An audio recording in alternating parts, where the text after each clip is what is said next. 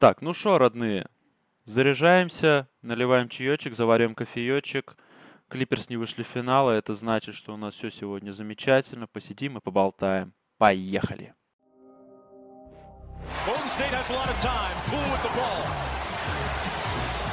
Launches.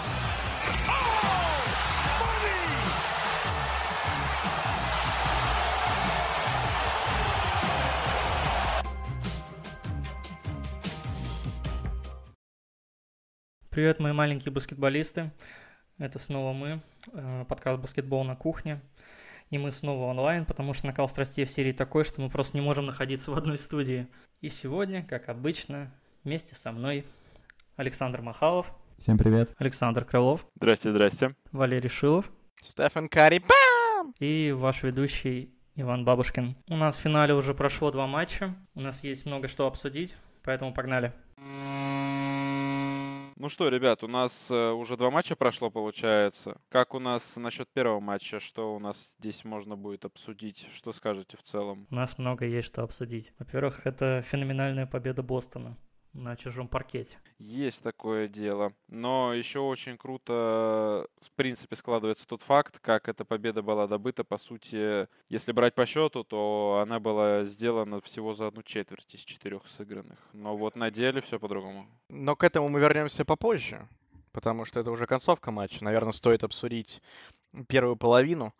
А, в которой мы, естественно, можем отметить великого и могучего, могучего Стефана Кари, набравшего 21 очко, если мне не изменяет память за первую половину. Да, да, все верно. Шесть трешечек он положил в первой четверти. Шесть трешечек. В первой ли или за всю игру? В первой четверти было у него. Это был э, рекорд, по-моему, набранных трех за одну четверть за всю историю плей-офф НБА, если мне не изменяет память повторение рекорда, и это был рекорд именно первой четверти. Именно первой четверти, да. А, собственно, наверное, стоит отметить то, что первую четверть э, собственноручно вытащил на себе как раз-таки Кари, и а, стоит отметить тот факт, что Бостон ну, как мы всегда и говорим, первые игры, они такие пристрелочные, притирочные, чтобы понять, как играет э, команда соперника. И мы замечали то, что Бостон имел своего рода недопонимание в защите, когда пару или тройку раз за одну четверть они оставляли Стефана Карри на открытой трешке. А как мы знаем, что делать этого нельзя абсолютно. Там Смарт прям рвало металл. Да, были моменты, где он ругался на партнеров от того, что случались недопонимания, и, собственно, они не смогли договориться, кто должен был выйти в, наверх, чтобы перекрыть эти самые трехи, благодаря которым, собственно, он и набрал эти феноменальные 21 очко за одну четверть. Но Бостон банально в первой четверти вообще не успевал за игроками Голден Стейта, и поэтому, собственно, Карри оставался постоянно открытым. Но при этом э, счет-то 32-28, то есть не все так плохо. То есть э, Стеф, конечно, наклепал 21 очко, но э, никакой поддержки он не получил.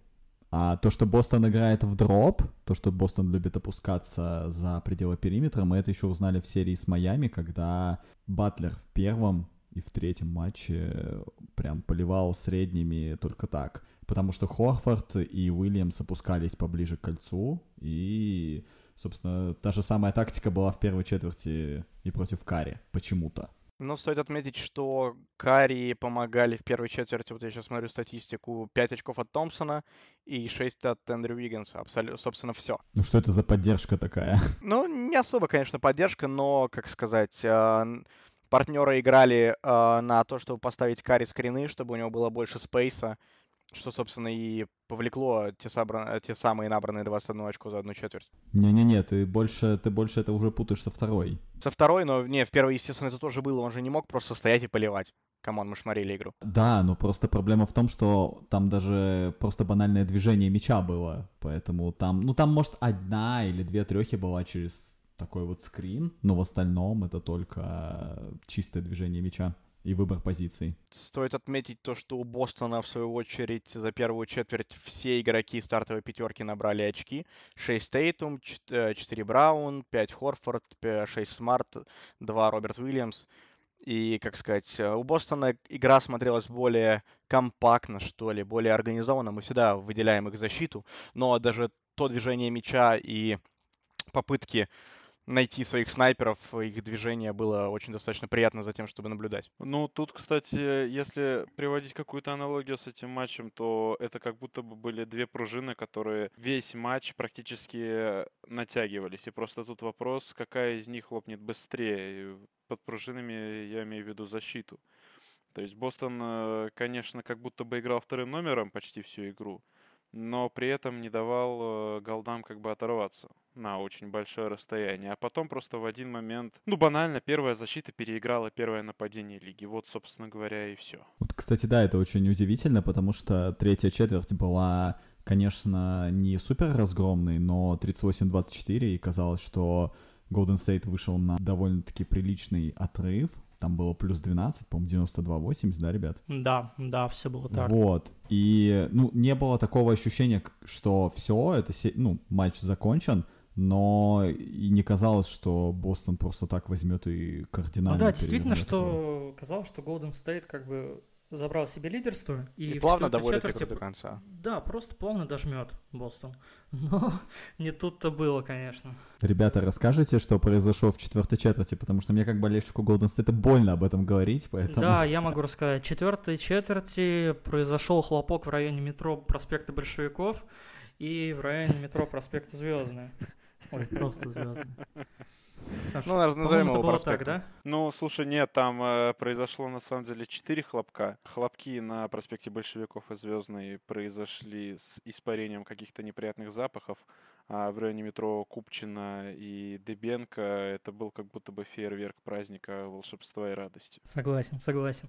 Не, потрясающая четверть. Давайте ближе к делу. Что вы хотите этим сказать? Мы хотим сказать, что это было классно. Да, то, о чем вы говорите, стоит отметить, конечно, всеми полюбившегося за это плей-офф э, Элла Хорфорда, который набрал 26 очков. 11 очков исключительно за четвертую четверть, я хотел сказать, попав э, до две трехи, но э, там был ран, Александр, поправляй меня, 17? Все верно. 16-40. Нет, нет, нет, не про всю четверть, а в целом там под конец был ран 17-0, который, в принципе, да. похоронил Golden State. Да, да, да. То есть Golden State выходили на четвертую четверть достаточно комфортным преимуществом, и все думали, что да, как я уже сказал, а, аккуратно и спокойно можно будет эту игру довести.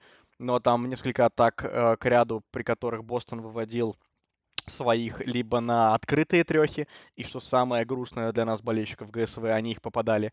И помните ту самую треху, э, сейчас скажу, кто же это был.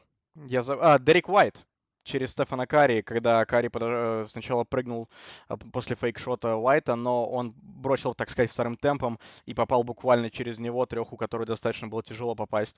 И морально она как-то тоже сыграла свою ключевую роль. И ГСВ просто не могли найти ничего в атаке. Ну, Бостон реально летело все, что, блин, просто не могло залетать.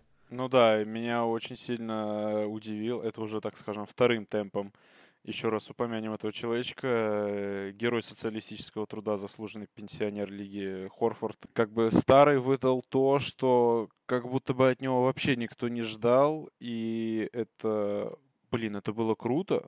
Саша, За этим было реально так, приятно наблюдать. Деда смог. Да, деда смог. Деда выпил таблетки. Вот и название для нашего подкаста. Деда на самом деле бросал э, такие трехочковые, достаточно э, серьезные. То есть как бы там сопротивление-то было на нем. И как бы, по-моему, одна или две трешки всего лишь у него вылетели без сопротивления после хорошего скрина, но в остальном э, в двух-трех шагах от него вечно кто-то находился с учетом того, что Golden State э, умеет защищаться тоже как бы очень прилично, но это показатель того, что дед на опыте как бы зарешал, выстрелил, выстрелил разочек. Вообще, это было очень похоже на ту же самую тактику, что была с Далласом и, в принципе, с Мемфисом от Golden State, что при обороне они сконцентрируются на одном-двух э, шутерах, а остальных э, оставят более-менее открытыми, и будут жить с их попаданиями. Но просто когда э, Смарт, Хоффорд и Вайт попадают 15 из 23, ну, это аномальная реализация, и было понятно, что это, скорее всего, произойдет только в одном матче. Но мы как раз его и разбираем, и здесь это действительно придало очковый boost, моральный boost. Короче, все, что только можно было, все сложилось в четвертой четверти в пользу Бостона. Вообще какой-то матч получился по статистике сумасшедший. То есть, если так посмотреть, Это 6 трех Стефана Карри за четверть. 13 ассистов Тейтума. 13. Суть-то в том, что мы не упомянули главную звезду Бостона, которая имела 3 из 17 э, реализаций бросков за всю игру, но при этом, да, как ты уже правильно сказал, имела 13 ассистов, которые стали результативными. И также стоит отметить Джерина Брауна, который по итогу игры набрал э, 24 очка с пятью ассистами и был достаточно полезен в, в атаке своей команды. Да там в целом, если брать статистическую выкладку, Хорфорд 26, Уайт 21, э, 21 и у Бостона 21 треха, 43 э, на двоих команды набрали, это рекорд финалов, 20 за первую половину, это тоже рекорд финалов. Э, Хорфорд 50 с игры, 45 с э, трехи, это, ну, до второго матча. А Бостон стал первой командой в истории финалов НБА, которая, проигрывая больше, чем 10 очков в начале четвертой четверти, выиграла 10, больше, 10 и больше очков по окончанию матча. Пум-пум-пум, пум-пум-пум, подлетает э, статистика, выдающаяся с предлогами за всю историю НБА, которая нафиг никому не нужна. Ну, собственно говоря, как обычно, в медиа любят это засовывать.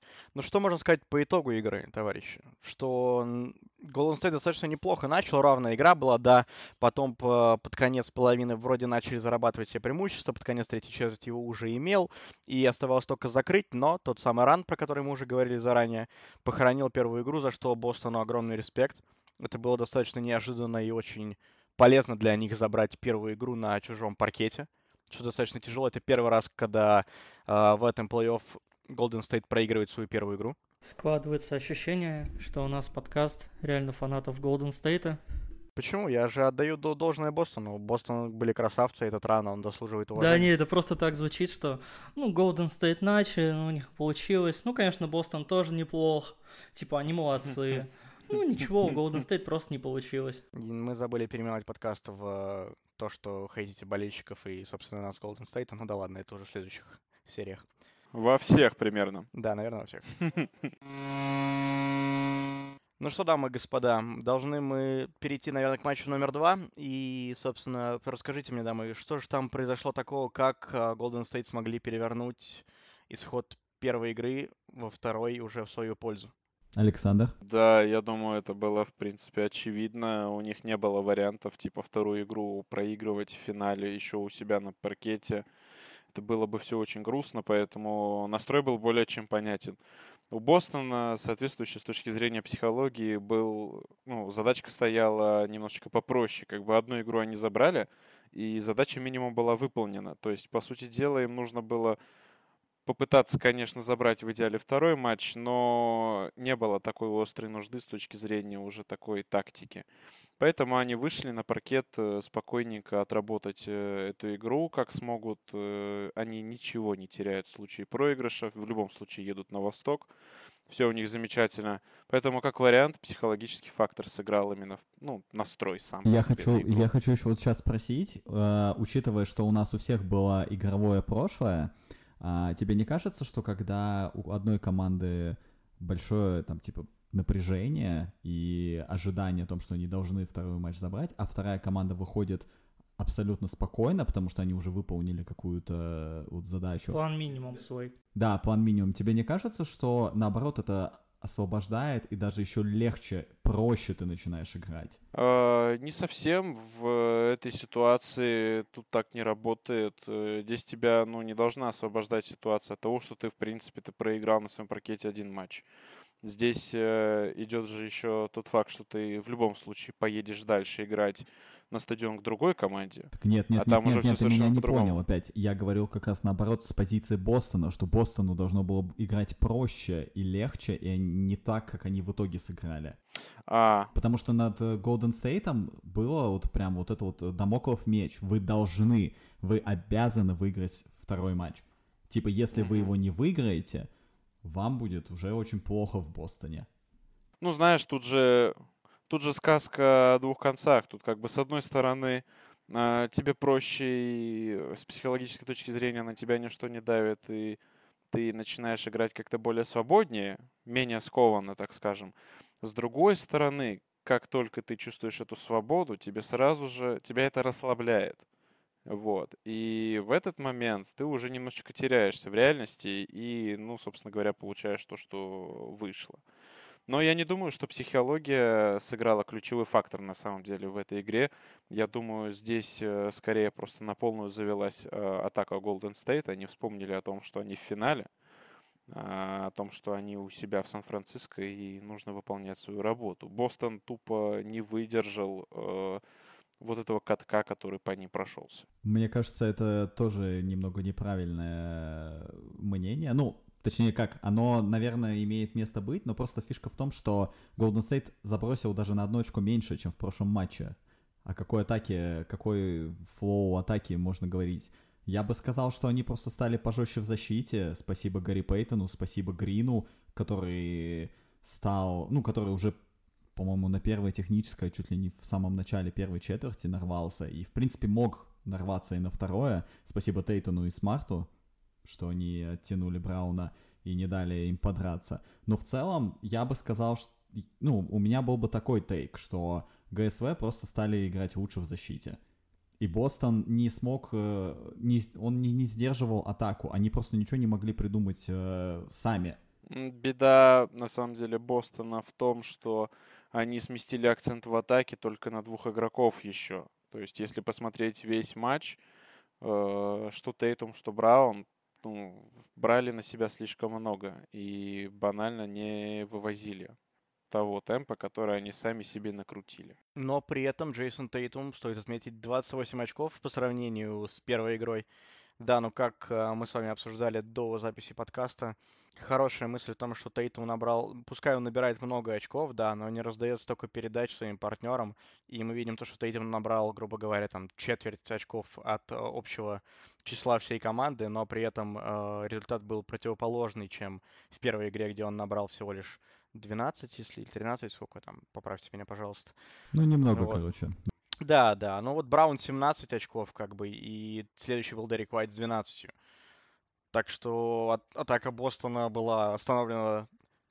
Стоит отметить Кера и перестановки, которые он сделал, так как ГСВ в среднем за сезон делали 17,8 пик-н-роллов за игру. Такая была статистика. А во второй игре финала они совершили порядка 33 пик-н-роллов ставили огромное количество скринов для того, чтобы вводить своих шутеров на более благоприятные позиции для завершения атак.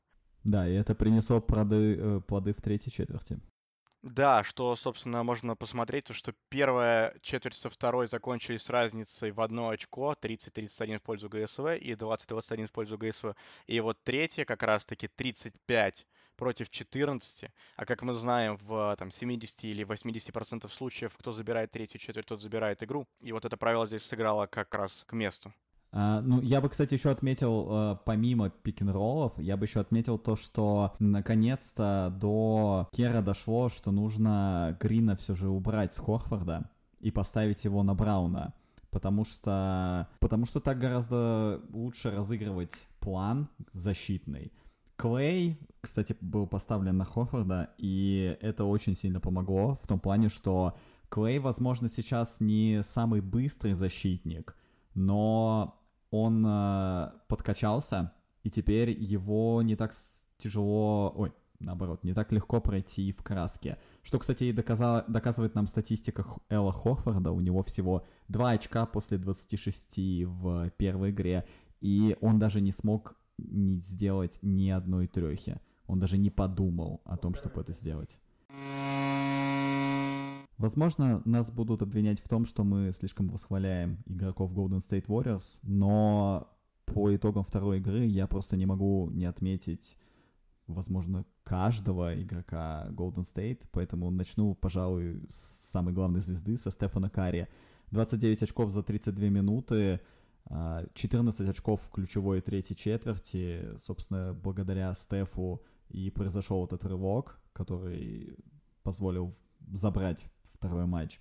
Да, у него не было какой-то яркой первой четверти, он очень долго разгонялся, но, как, возможно, правильно заметили эксперты с сайта The Athletic, он просто был как э, хищник, который сначала наблюдал за добычей, выискивал слабые места, и потом, когда он их нашел, а это были пик-н-роллы и вот этот дроп от э, больших Бостона, и он э, просто начал метить в это слабое место, и итог 14 очков и победа. Ребята, кто-нибудь хочет добавить про ролевиков? Про Пула, про Пейтона, про Кивона Уни, про Николу Бьелицу? Ну, стоит отметить возвращение Пэттона. Месяц человек лечился от а, перелома локтя, если я грамотен в формулировках травмы. Вот, он вернулся в игру, а, достаточно зацементировал, если так можно выразиться, защиту, добавил ей более, так сказать, крепости, что ли. Ну и попал ту самую единственную треху, но как отреагировала арена на возвращение, э, этот дорогого стоит. Чел не, месяц, месяц не бросал, выходит, бросает треху, набирает 7 очков и при этом э, защищается как Цербер против э, Тейтума. В том числе и поэтому у Бостона 18 потерь. Так же, как ты уже сказал, да, Пул, это была игра намного лучше, чем первая. Он набрал 17, если мне моя память не изменяет, прошу прощения, очков. Да, все верно, но я бы больше отметил то, что э, он до последних полутора минут третьей четверти он вообще был никакущий. То есть ноутпула буквально не было. Единственный, мне кажется, момент, когда он попал в камеры, это когда он неудачно шлепнул по заднице Стефа после второй дальней трехи. Да, да, да, было такой. И еще примечательный момент о том, что э, записи НБА там были такие, такие моменты, что Пул увидел в первом ряду двух симпатичных девушек, после чего стал играть совершенно по-другому и забил ту сумасшедший, тот сумасшедший базер с, э, практически с логотипа с половины поля. Саня, да, может подтвердить, что когда приходят девчонки, играешь э, гораздо лучше, да? Ну, это безусловно. В тебе включается Джордан, Пеле, там кто угодно. На баскетбольном э, поле, на баскетбольной площадке Пеле, я думаю, что сыграл бы ключевую роль. Когда она смотрела, как я играю, я играл как Пеле. Да-да-да-да-да-да. Еще я хочу отметить э, Кевона Луни, 6 из 6, э, под кольцом просто божил и в защите, и в нападении. И в пик-н-роллах тоже неплохо участвовал. Отто Портер сыграл сколько там, минут 15, у него... 15 минут. Да, у него, всего, у него. у него всего лишь один бросок, но у него плюс 24, как у Луни и у Кари. И, наверное, самого главного невоспетого героя этого матча это Никола Бьелица. 10 э, минут, но какие это были 10 минут? Э, прежде всего, это 10 очков. Во-вторых, это просто какое-то царствование под своим кольцом на подборах. Три шавермы на всех закрутил за эти 10 минут. Господи, как же он был хорош. Да-да-да, Дэм, он в порядке. Вы бы видели, как он сыграл. Как он крутит Просто шавуху в краске, господи, вы бы видели это, парни. Ну так-то 5 подборов за 10 минут, это очень неплохо. Вполне хорошие цифры, и даже учитывая, несмотря на то, что это как было garbage time, как ты любишь говорить, мусорное время. Не-не-не-не, кстати, Никола и не в, э, не в мусорное время. Он в концовке второй четверти очень даже неплохо сыграл. У него просто был разделен где-то вот этот э, отрезок, по-моему, 3-7 минут между второй и четвертой четвертью. Ну, стоит отметить, что достаточно внес свой вклад может быть, не огромный, но все же вклад был, и спасибо ему за это. Ну что, какие итоги мы можем подвести? Я не хочу пока подводить итоги, потому что я предлагаю еще немножечко поговорить про Бостон, а то нам потом скажут, что Бостон, что мы Бостон вообще не а, про него ничего не говорим. Да, да, да, да, есть такое дело. Ну, что мы можем сказать про Бостон? Тейтум, да, у Тейтума 28 очков, но минус 36 это самый худший плюс-минус в истории финалов НБА с 96 -го года. Странная статистика, когда человек забрасывает, набирает 28 очков. А он потому что был почти всю третью четверть на паркете. И там разница была 22 очка, и еще немножко в четвертой, по-моему, когда они пытались, попытались вернуться в игру, думали, что получится как в четвертой четверти первого матча, но не тут-то было. Хорфорд 2 очка за 27 минут, Смарт 2 очка за 25 минут, Уайт 12 очков за 30 минут, но при этом часть из них пришла в четвертой четверти. Бостон 88 очков — это худшая результативность э, в этом плей-офф. Ну, я не знаю, что добавить, в принципе, про Бостон. Э. Ну, возможно, они, как мы уже была, был такой тейк от Александра о том, что они выполнили свою задачу минимум, да, они попытались совершить камбэк э, во второй игре, но, наверное, поняли в определенный момент, что это им не по силам, и решили не, так сказать, не выкладываться на полную, чтобы оставить э, силы на, дома, э, на игры уже дома непосредственно. Ну да, со стороны это выглядит так не то, что им не по силам, а то, что они действительно уже в третьей четверти после рывочка Golden State такие подумали, а что нам сейчас париться? Мы и так э, в прошлой серии очень сильно травмировались. У нас половина команды в лазарете сидела. Давайте лучше спокойненько доиграем эту игру, передохнем, уедем домой в Тиди Гарден и там уже, так сказать, настроим нашу игру и покажем, что надо нашим болельщикам. Но со стороны это выглядит так. Удока, кстати, выпустил в начале четвертой четверти и Тейтума, и Смарта, и Брауна, то есть он все же рассчитывал на какой-то рывок. Но если это действительно был такой э, mindset у ребят, у игроков Бостона, то я бы на самом деле на месте Удоки пизды бы дал бы всем в самолете, пока летят в Бостон. Ну, типа на финал, да, ты проигрываешь, но, ну, типа, нельзя так выходить. Ну, в любом случае, первая игра в Бостоне быстренько их отрезвит и одну команду и другую, так что я думаю, там настрой на матч будет совершенно другой. Что можем сказать, дамы и господа? По результатам двух матчей счет у нас серия 1-1.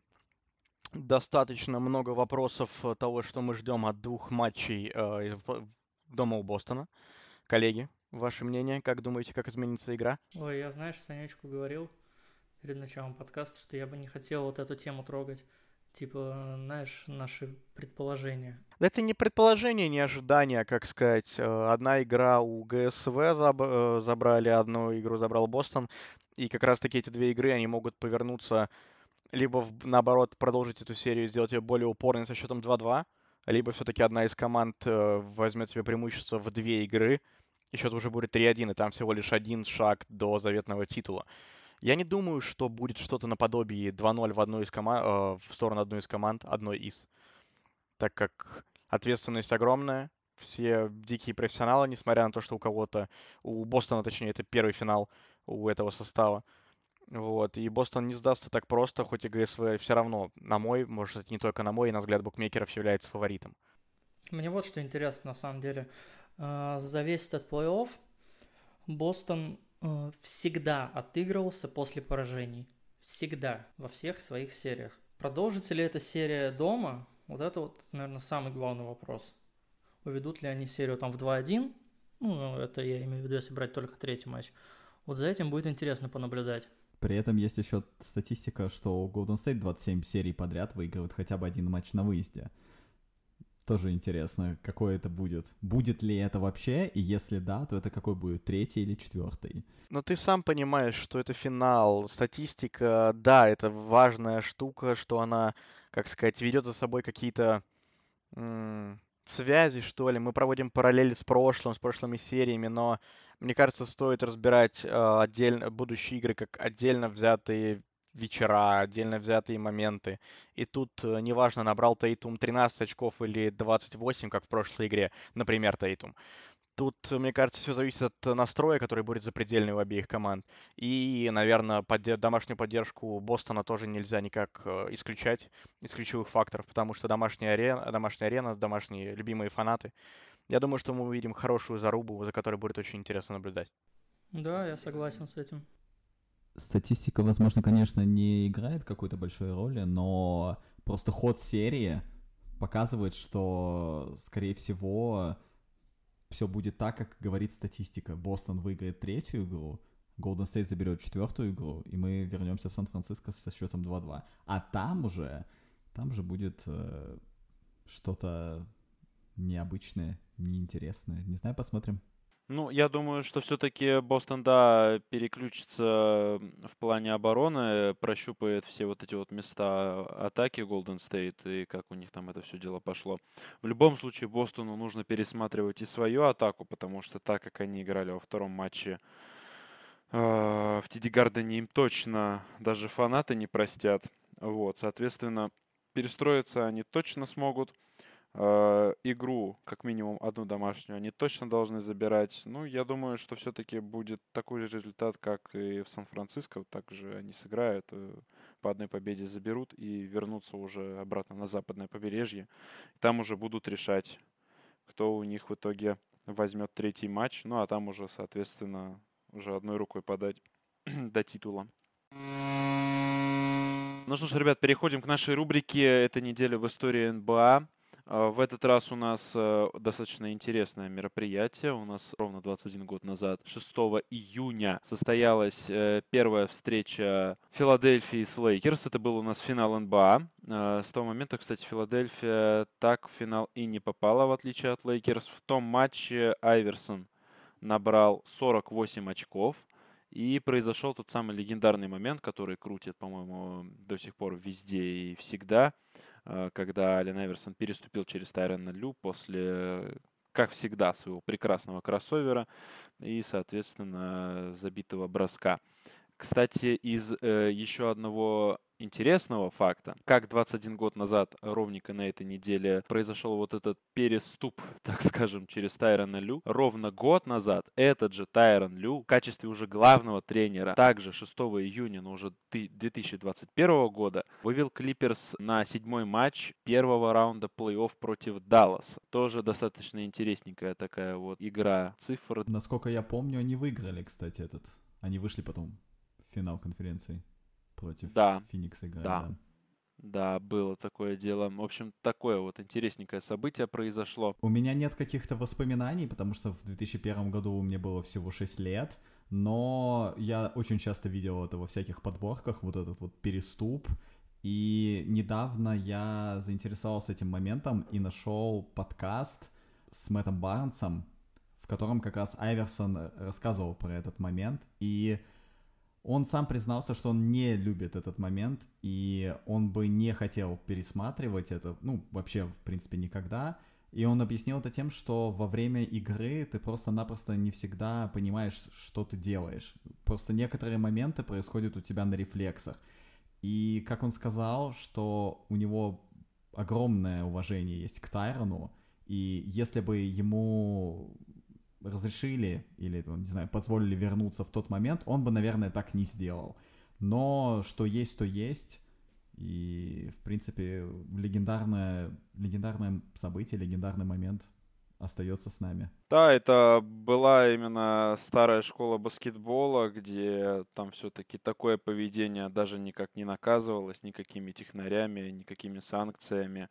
Это было в порядке вещей такая, грубо говоря, ментальная игра была также между игроками, но с той же точки зрения можно и сказать, что и уважение соответствующее было к своему сопернику. Это, кстати, очень хорошо вяжется с э, моментом из второго матча Бостон Голден Стейт, когда Грин свалил на Брауне при трехочковом Брауне, и они вместе упали — и Грин то ли попытался убрать ноги, то ли он, не знаю, то ли он специально перемахнул своей ногой через голову Брауна. И, в общем, это ну, завязалась небольшая потасовка. И это очень показательно э, сравнивать с вот этим переступом Айверсона, где Тайрон Лю даже ничего не сделал, в принципе.